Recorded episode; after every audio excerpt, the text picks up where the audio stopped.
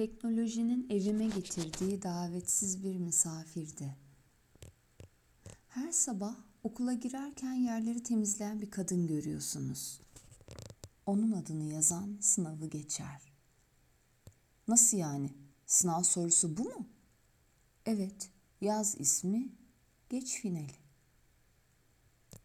Yıllar öncesiydi. Bu kısa diyalog beni bilgisayar ekranına kitlemişti. O zamanlar henüz ben de bir üniversite öğrencisiyken final sınavında böyle bir sorunun sorulma ihtimalini bile zihnim anlamakta zorluk çekiyordu. Temiz yüzlü, tatlı sözlü ve insanı kendine hayran bırakan bu adam da kimdi? Neden bizim hocamız olmamıştı? Öğrencileri ya da ailesi kim bilir ne kadar da şanslıydı.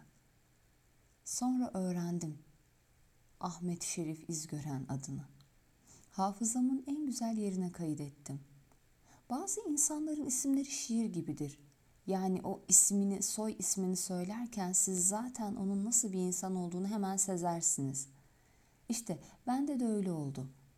Hemen daha çok araştırma yaptım ona dair. Biriktirdiğim öğrenci harçlıklarımdan onun kitaplarını aldım. Öyle dolmuşta, otobüste, radyo dinlerken okumadım kitaplarını. Özel zaman ayırdım onlara bir masa başında renkli kalemlerimle saygı duruşunda okudum.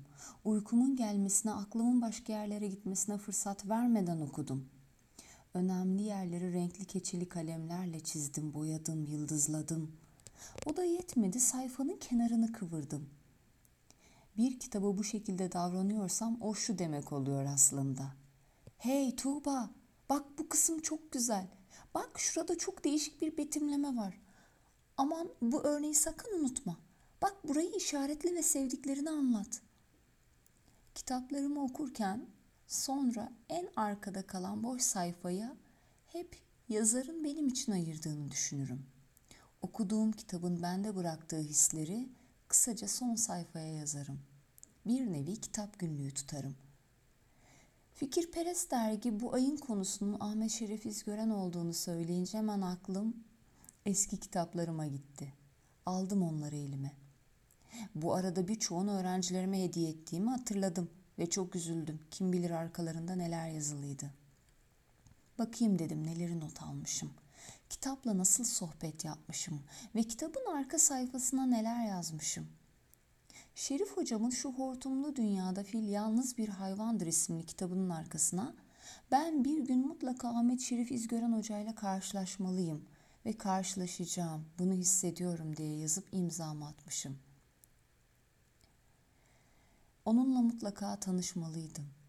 Dünya üzerinde böyle bir insan vardı ve ben onu sahip olduğum iki gözle canlı canlı görmeliydim. Onun varlığından emin olmalıydım.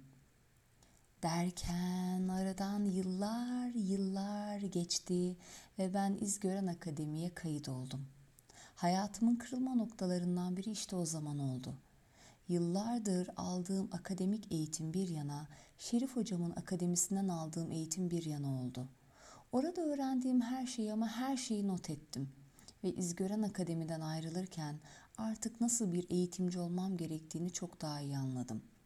İnsana insan olmayı, kalbi güzelliklerle doldurmayı, bilginin zekatının nasıl mümkün olacağını, iyi bir iletişimde dikkat edilmesi gereken noktaları, karşılık beklemeden yapılan iyiliğin dünyanın en güzel duygusu olduğunu, çöpçü bile olsam bunu severek yapmanın neleri değiştireceğini, vatanını sevmenin, ülkeye katkı sağlamanın, üretmenin, okumanın, araştırmanın, yazmanın bizleri nasıl zenginleştireceğini öğrendim.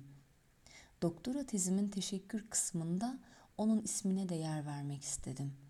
Çünkü benim hayatıma öyle güzel katkılar sağladı, sayfalar dolusu teşekkür yazsam hep az kalacaktır. İyi ki varsın hocam. İyi ki internet denilen şey icat edilmiş. İyi ki yazmışsınız. İyi ki İzgören Akademi'yi kurmuşsunuz. İyi ki akademinizde en güzel insanları bir çiçek demeti gibi bir araya getirmişsiniz. Ve iyi ki sizi yakından görebilme ve canlı canlı dinleyebilme şansına erişmişim.''